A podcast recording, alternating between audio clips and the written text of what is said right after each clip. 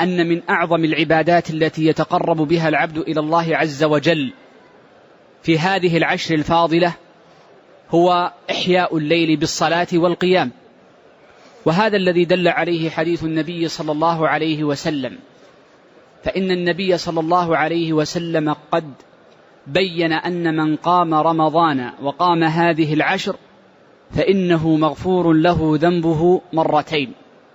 فقال صلى الله عليه وسلم من قام رمضان إيمانا واحتسابا غفر له ما تقدم من ذنبه. وقال صلى الله عليه وآله وسلم من قام ليلة القدر إيمانا واحتسابا غفر له ما تقدم من ذنبه.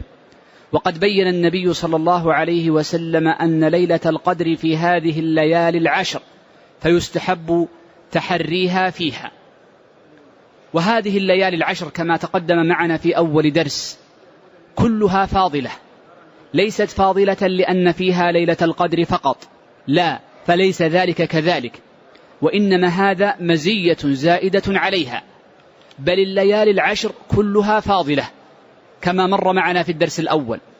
ولكن في العشر مزية أخرى أن فيها ليلة فاضلة وهي ليلة القدر التي هي من خير من ألف شهر.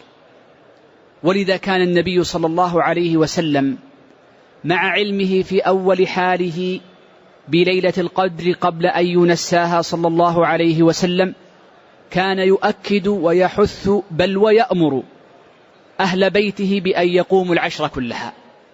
روى محمد بن نصر من حديث زينب بنت أم سلمة ربيبة رسول الله صلى الله عليه وآله وسلم أنها قالت كانت إذا دخلت العشر أمر النبي صلى الله عليه وسلم من يطيق القيام من أهل بيته أن يقوم الليل أن يقوم الليل في العشر كلها. فقيام العشر أيها الأفاضل من العبادات الجليلة التي يفعلها المرء استنانا بالنبي صلى الله عليه وسلم أولا ثانيا لما رتب عليها من أجر عظيم جليل وهو مغفرة الذنوب. وأي نعمة تتحصل للمرء أجل من أن يغفر له ذنبه وأن يمحى عنه زلله وخطأه.